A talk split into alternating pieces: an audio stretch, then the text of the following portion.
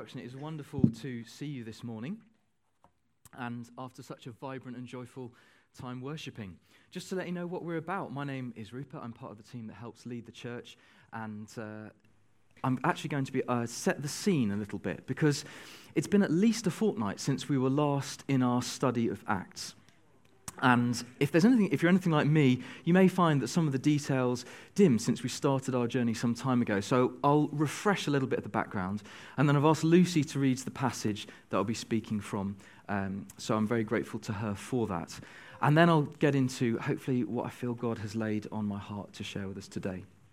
So, if you'll bear with me one minute, because I wasn't quite ready when the summons came. I'm sure there's a message in there as well for that. Anyhow, there we go.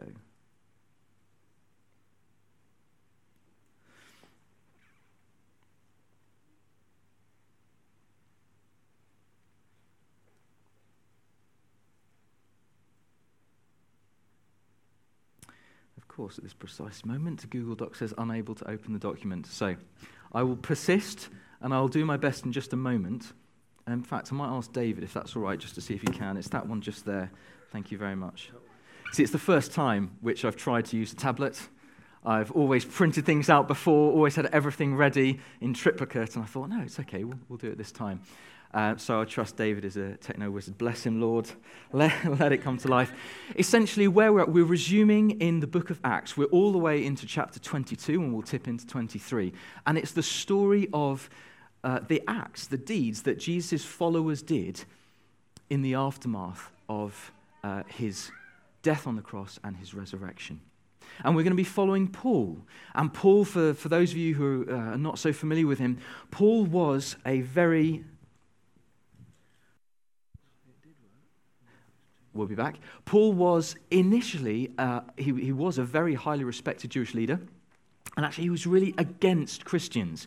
He made it his mission. He seemed to go out of his way to persecute Christians and give them a hard time. And not just that, but even imprison and put to death uh, men and women who declared themselves as followers of Jesus. But then he had this encounter with Jesus, and he became, from being one of the most vehement persecutors of Christianity to one of the most passionate followers and advocates of it. And what, what's happened here? Thank you so much, David. I really appreciate that. Thank you. He then went on, he, he planted and he established churches across Asia, Thrace, Macedonia, uh, part of the world as it was known then. And he wrote many of the prized the books of the Bible. And where we jump in and where Lucy will be reading for us is a moment, it's an aftermath of high tension.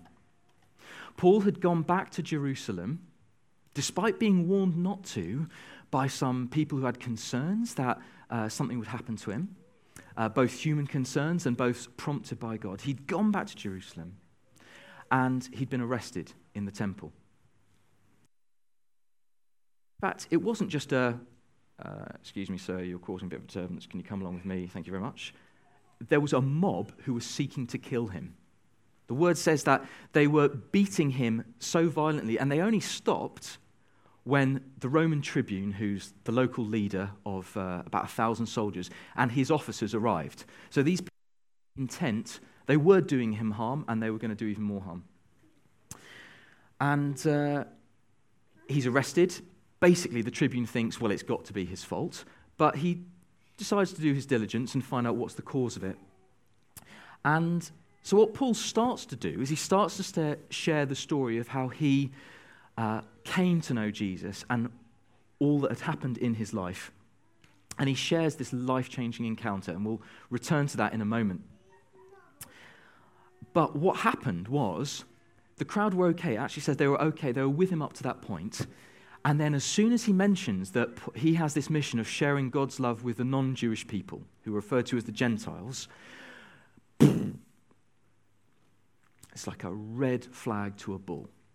The crowd erupts in this volcano like away with him, away with him. They're tearing off their cloaks, they're throwing dirt. They are furious, they are incandescent with rage.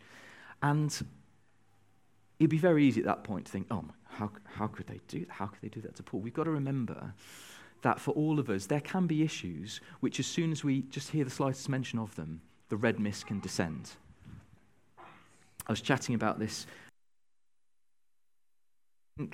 you know, reason and, and rational thought can go out the window. You know, if someone were to mention policing, uh, and, and, maybe what might, people might perceive as the lack of policing on the streets, or, or maybe education, maybe class sizes being overcrowded. Dare I even say the B word? They're, they're, they can produce such strong. So whatever it was, and you know, it's not, it's not. No, whether it was xenophobia or racism or, or just at, at any rate, the merest notion of, of God's love being connected from the chosen people of Israel to the non Jews, the crowd went berserk. So, what he decides is that the Tribune wants to get to the bottom of this. And Lucy, this is where we jump in, and Lucy is very kindly going to read the passage for us at this point. Thank you, Lucy. There we go. Oh, yes, yeah. Very good point. She has got a very clear voice. There we go. Long are the days of my uh, theatre projection. um, so it's Acts 22, verse 30, and we'll read through to verse 11 of 23.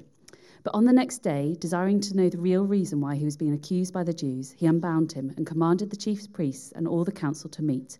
And he brought, the, and he brought Paul down and set him before him. And looking intently at the council, Paul said, Brothers, I have lived my life before God and in all good conscience up to this day. And the high priest and Ananias command those who stood by him to strike him on the mouth. Then Paul said to him, God is going to strike you, you whitewashed wall. Are you sitting to judge me according to the law, and yet contrary to the law, you order me to be struck? Those who stood by said, Would you revile God's high priest? And Paul said, I did not know, brothers, that he was the high priest, for it is written, You shall not speak evil of the rule of your people. Now, when God perceived that one part was Sadducees and the other Pharisees, he cried out in the council, Brothers, I am a Pharisee, a son of Pharisees. It is with respect to the hope and the resurrection of the dead that I am on trial. And when he had said this, a dissension arose between the Pharisees and the Sadducees, and the assembly was divided. For the Sadducees say that there is no resurrection, nor angel, nor spirit, but the Pharisees acknowledge them all. Then a great clamour arose, and some of the scribes of the Pharisees' party stood up and contended sharply. We find nothing wrong in this man. What, if a spirit or an angel spoke to him? And when the dissension became violent, the tribune, afraid that Paul would be torn to pieces by them, commanded the soldiers to go down and take him away from among them by force and bring him to the barracks. The following night, the Lord stood by him and said, Take courage, for as you have testified to the facts about me in Jerusalem, so you must testify also in Rome. Thank you so much, Lucy. That was brilliant. So, the tribune, the local leader, he wants to get to the real reason.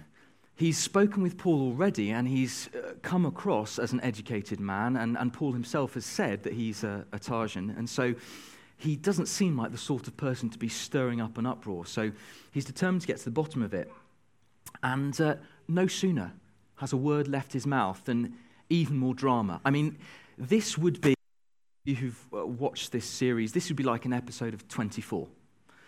A few nods, has anyone seen that? Or maybe imagine another high drama series where it's moment of drama after drama after drama, and you can scarcely believe what's coming next. Paul has scarcely begun to say to offer his defense, and the high priest orders him to be struck on the mouth. Now, imagine this you're in a court of law, you're the defendant, and as soon as you start saying something, the prosecutor says, hit him. It's unheard of. I mean, even in any of those law dramas that you might have seen, it's very intimidating situation. And how does Paul respond? Bless my brother. He does not, for he knows not what he does. Actually, Paul shows a moment of humanity and a flash of anger. He turns around and curses him. Now, more on the curse in a minute, briefly. But it just goes to show actually sometimes when we think of paul we think he's this you know incredible super apostle who did all these great deeds and wonderful things and that's true he did but he still makes he still made mistakes from time to time and the best thing the real thing that we can take away from it is actually what he does after his mistake is pointed out to him. You know he it's pointed out that this man is the high priest. Now for, for, for many of us in the uk could I think of an equivalent high priest? Even the Archbishop of Canterbury does not have as prominent a role as Ananias, chief, uh, the high priest, would have done then. Israel had no king, the nation had no king, so he was effectively the main figurehead, the highest authority to the Jewish people. And what's Paul done? He's called down judgment from God on the main figurehead for God's people. It's massive. It's, it's virtually scandalous, which is why someone next to him turns around and says, Speaking to. And at that moment, Paul, he, he just says freely, I did not.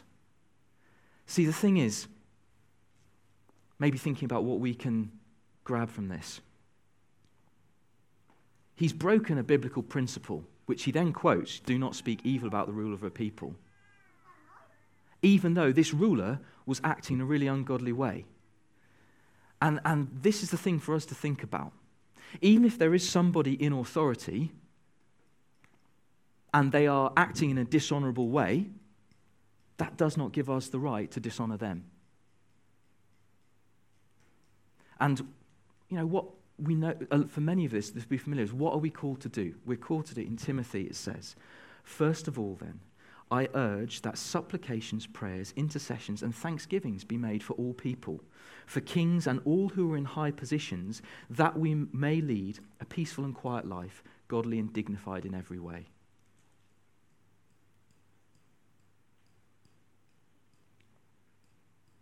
That's what we need to do. And, and Paul had a moment where he didn't do that. And we'll see what he does in just a moment when his mistakes pointed out.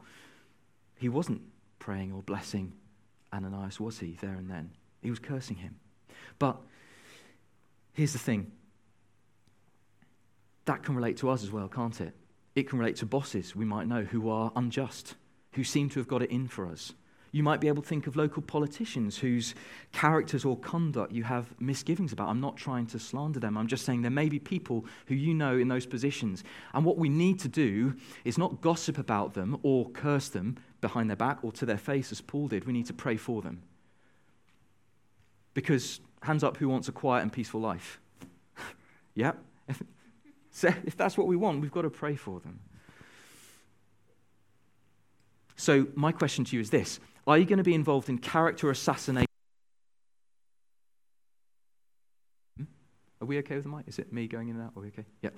However deserving of it they are, are we going to involve in character assassination or character edification? Because we know that the Father of all can redirect the hearts of our leaders. There's big decisions ahead for our nation. People who you may not want to give your backing to who've been entrusted with making big decisions for our nation and on a global scale. Our Father, the King's heart is a stream of water in the hand of the Lord. He turns it wherever He will. So let's be involved. Let's actively involved in channeling those decisions the right way, in a godly way, so that we can live pe- peaceful and quiet lives. Here's another thought, though. When Paul has his error pointed out to him, he doesn't go on the defensive, does he? He doesn't try and excuse himself. He says, I, I did not know, and I, I shouldn't have done this. Now, how many workplace disagreements, how many domestic arguments could be diffused just like that if we just accepted our responsibility, admitted our fault? That swift admission, a soft answer turns away wrath and for the that Paul manages to do that. With that, allowed to proceed, and he's able because he says, "Hands up, yep, my mistake." So whatever scenario you find yourself in, unjust person above you or with you or side by side, let me encourage you to do that. We can take it on the chin, can't we? we can turn the other cheek because of God's love in our hearts. We get to the real reason why he's been arrested. The real reason why he has been arrested is what could look at first glance like it was a division tactic. Because it says that he perceives that some were Sadducees and some were Pharisees, Jewish leaders who had different theological beliefs about quite understanding of, you know, about God's nature and, and what that means for us. And so it looks at first, and the first time I read it, I thought that's a diversion tactic, isn't it? He's trying to split the council. And that happens, but that only happens because he is faithful in sharing the story of God in his life.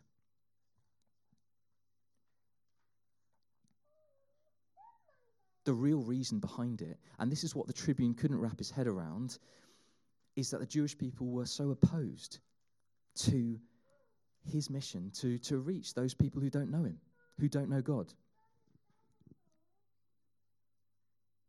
And for the most part, they refused to accept the gospel in this way. They refused to believe that the Messiah, the promised one, had come.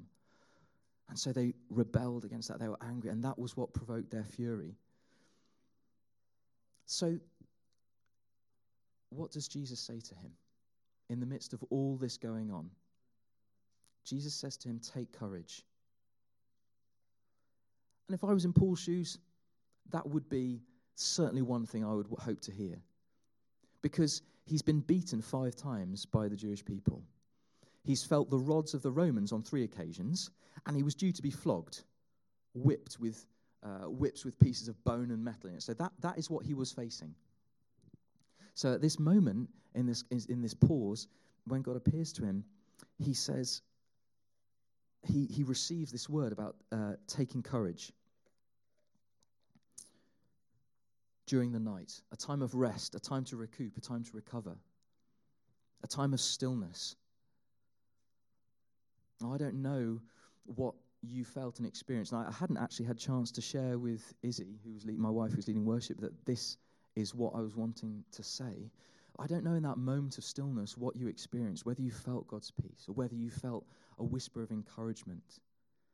Was he reminding you to take courage? Was he reminding you that he loves you?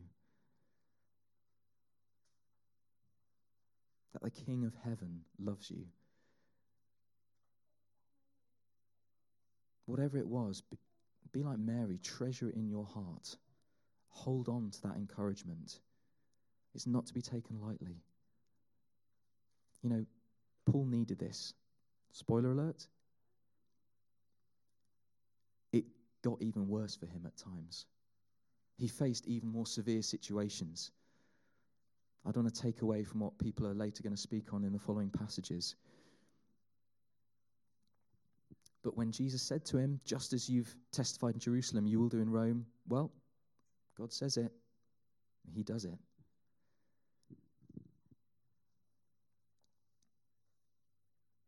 But what's quite interesting, and, and, perhaps this is something that we can take away from, is that he doesn't tell Paul just how hard it's going to be. He doesn't tell him the ins and outs of it.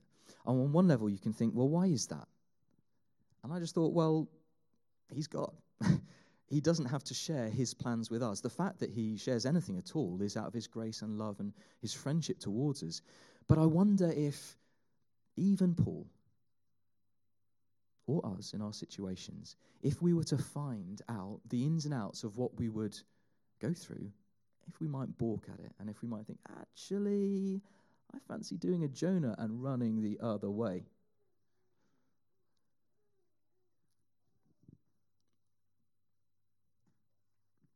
I think another thing that's really interesting, and I hope this might help encourage us, is God uses both key elements of Paul's previous life as history.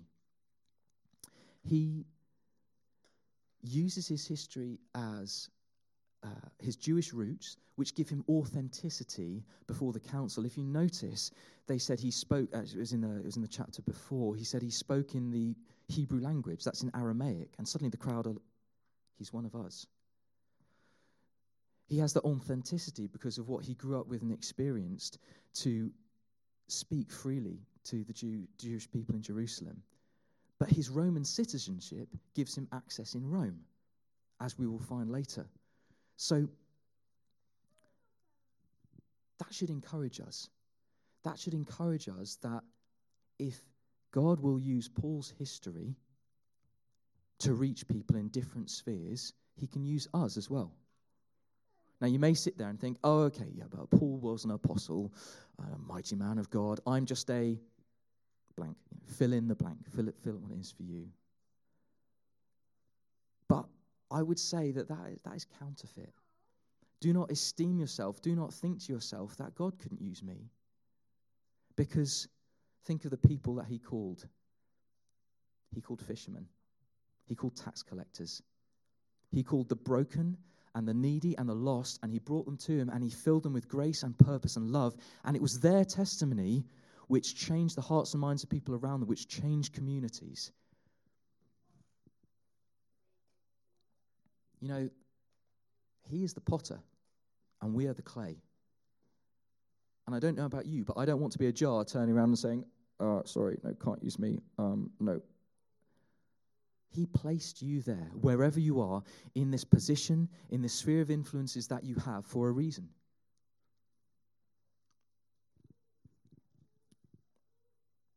So,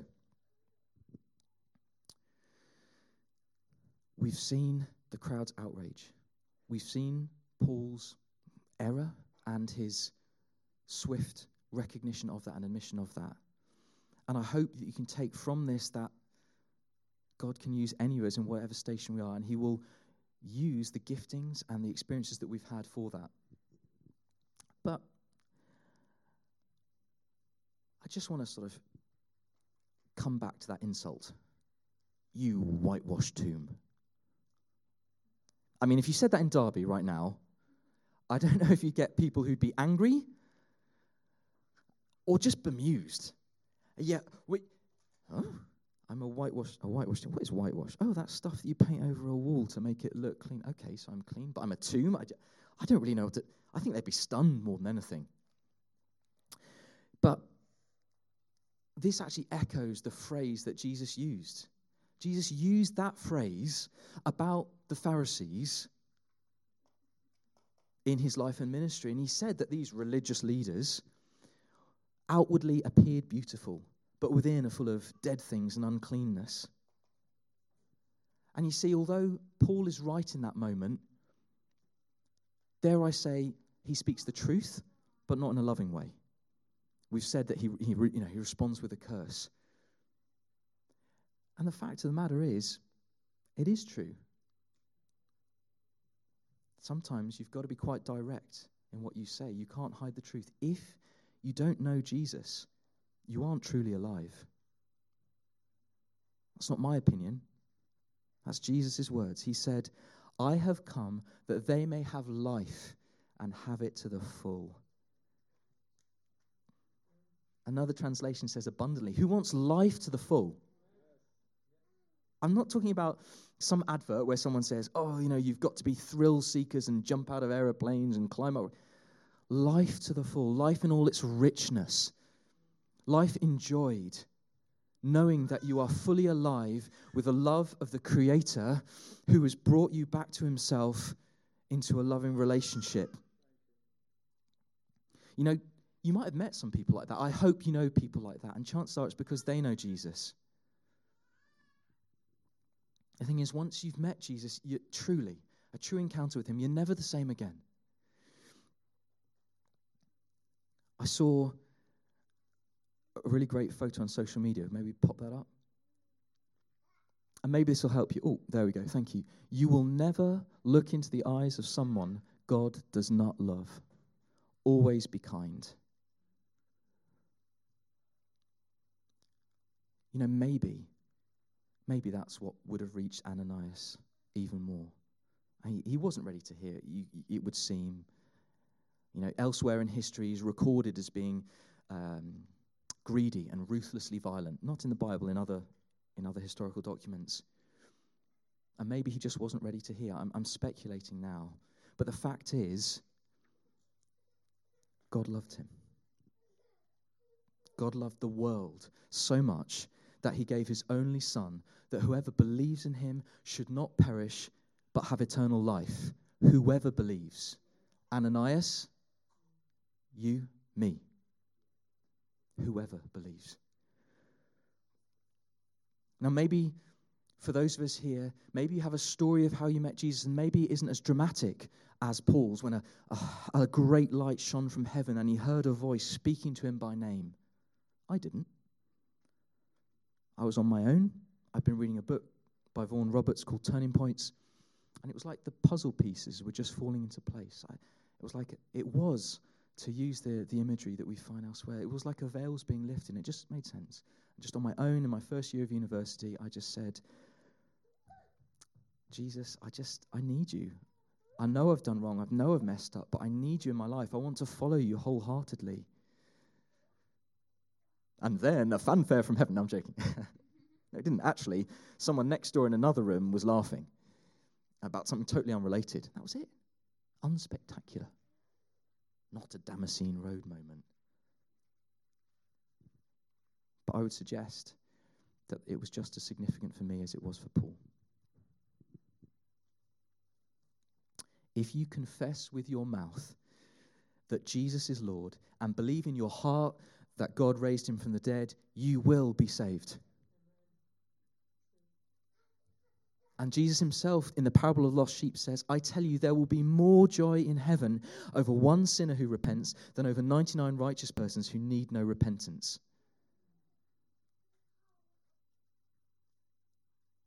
Repenting, old fashioned word, actually a military word from the Roman era, turning 180 degrees. I've been going this way. I've been trying to do it on my own strength. It's not been enough. God, I want to live your way. It's a moment, it's a decision, and an action that follows. And you might think, oh, no, I, I, I can't do that. I, I'm not a follower of Jesus. If I'm a Christian, I'd have to go to church every Sunday. Jesus doesn't want religious people. He's the ones that he was saying your whitewashed tombs to. He was saying that to the Pharisees. He doesn't want you to, to, to do certain things to feel constrained or bound. He wants a relationship with you, he wants an, a close friendship with you. You know, those verses that we read before about praying for the people in authority, I stopped a little bit short on purpose because it goes on and it says, I took the bookmark out. Who's got 1 Timothy 1, verses 2 to, I think uh, it's verses 3 to 4? Can someone help me out?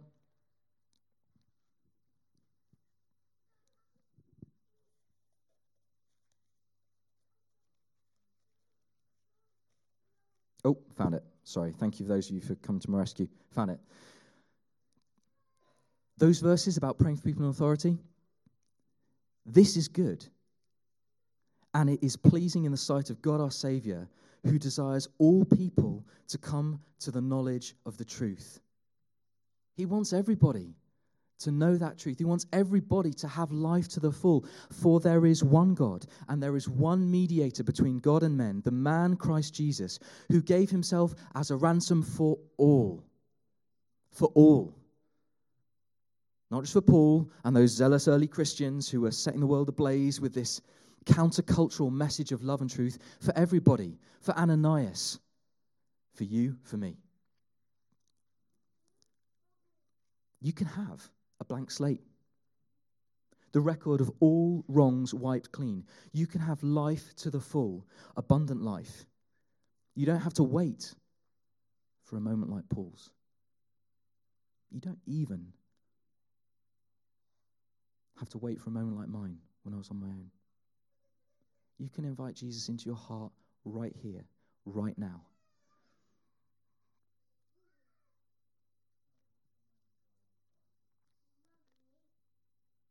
You might want to take your time. You might want to ask some questions. That's okay.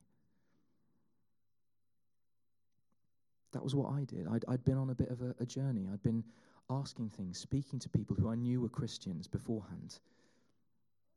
And it culminated me reading in this book. And that was actually kind of the, the, the big turning point at the end of a journey.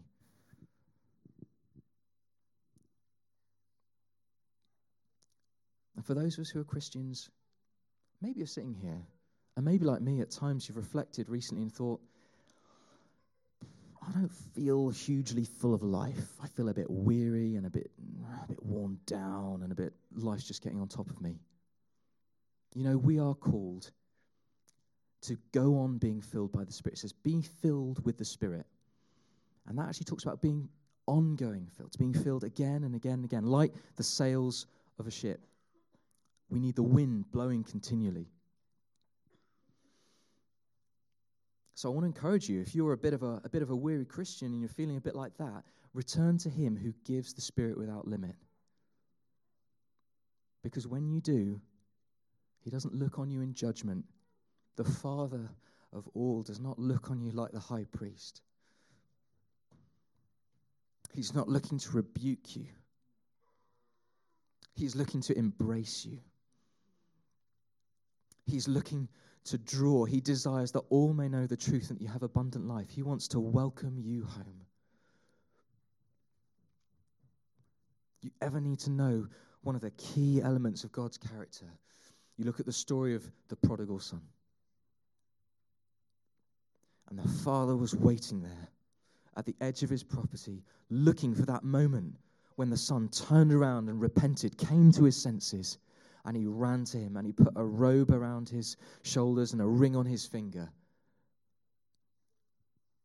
That is the picture of rejoicing through knowing Jesus.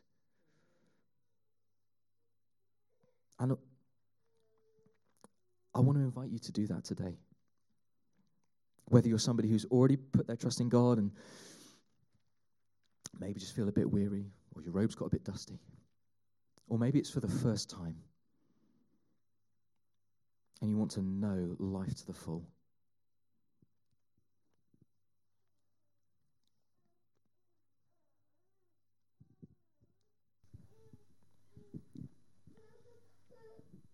Right, if I pray?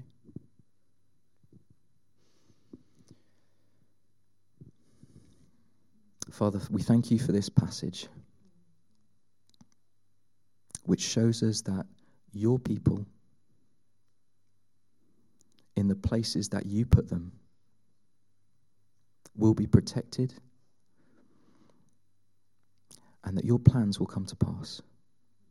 Thank you that you have plans for each one of us, plans to give us a future and a hope. Father, I pray, come by your Spirit now. Where you have encountered, where you have blessed, where you have encouraged, where you have whispered and brought your peace, your shalom peace.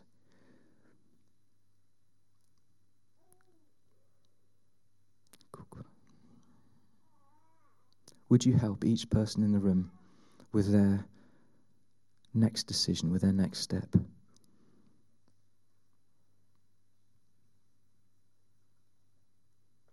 I just encourage you, whether you know Jesus or don't or aren't sure, just take a moment now.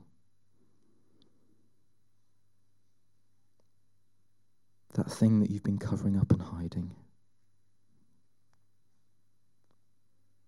the thing that you might be ashamed of, that heart that's hurting, that spirit that's weary, just uncover it.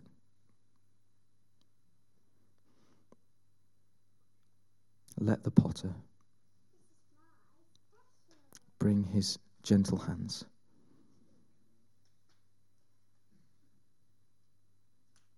And let him heal you. Heavenly Father, Holy Spirit.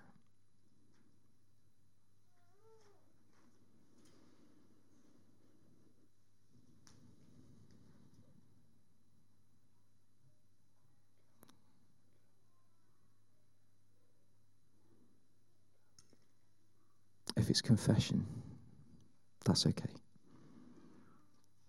There is nothing which his shoulders aren't broad enough to take. And there is no deed, no act which his blood is not mighty enough and powerful enough to wipe clean.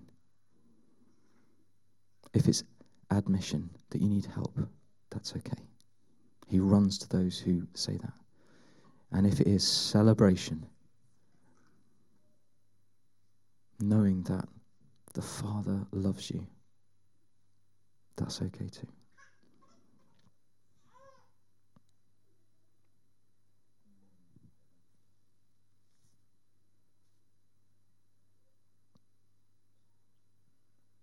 Father, thank you that you know us, that you know our frames, you know how we are made.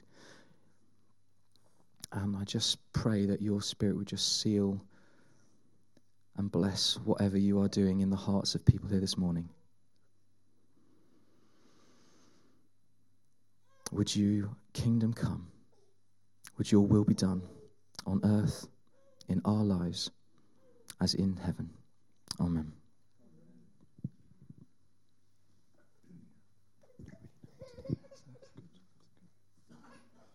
Hmm. We want to thank Rupert for uh, a God inspired word for us today. God inspired word for us today. Thank you, Rupert. That's br- absolutely brilliant. Mm. We're in that place, aren't we, of quiet contemplation and God touching. But um, not rushing on,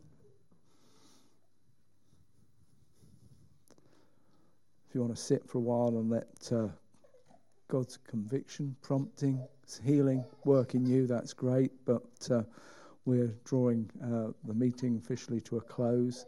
Don't run off. Have some uh, fellowship and uh, refreshments with us. That would be great.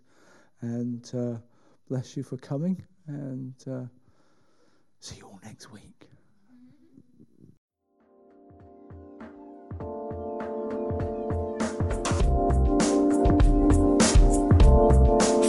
Listening to this Jubilee Church podcast. Feel free to check out our website at www.jubilee.org.uk or come along on any Sunday morning.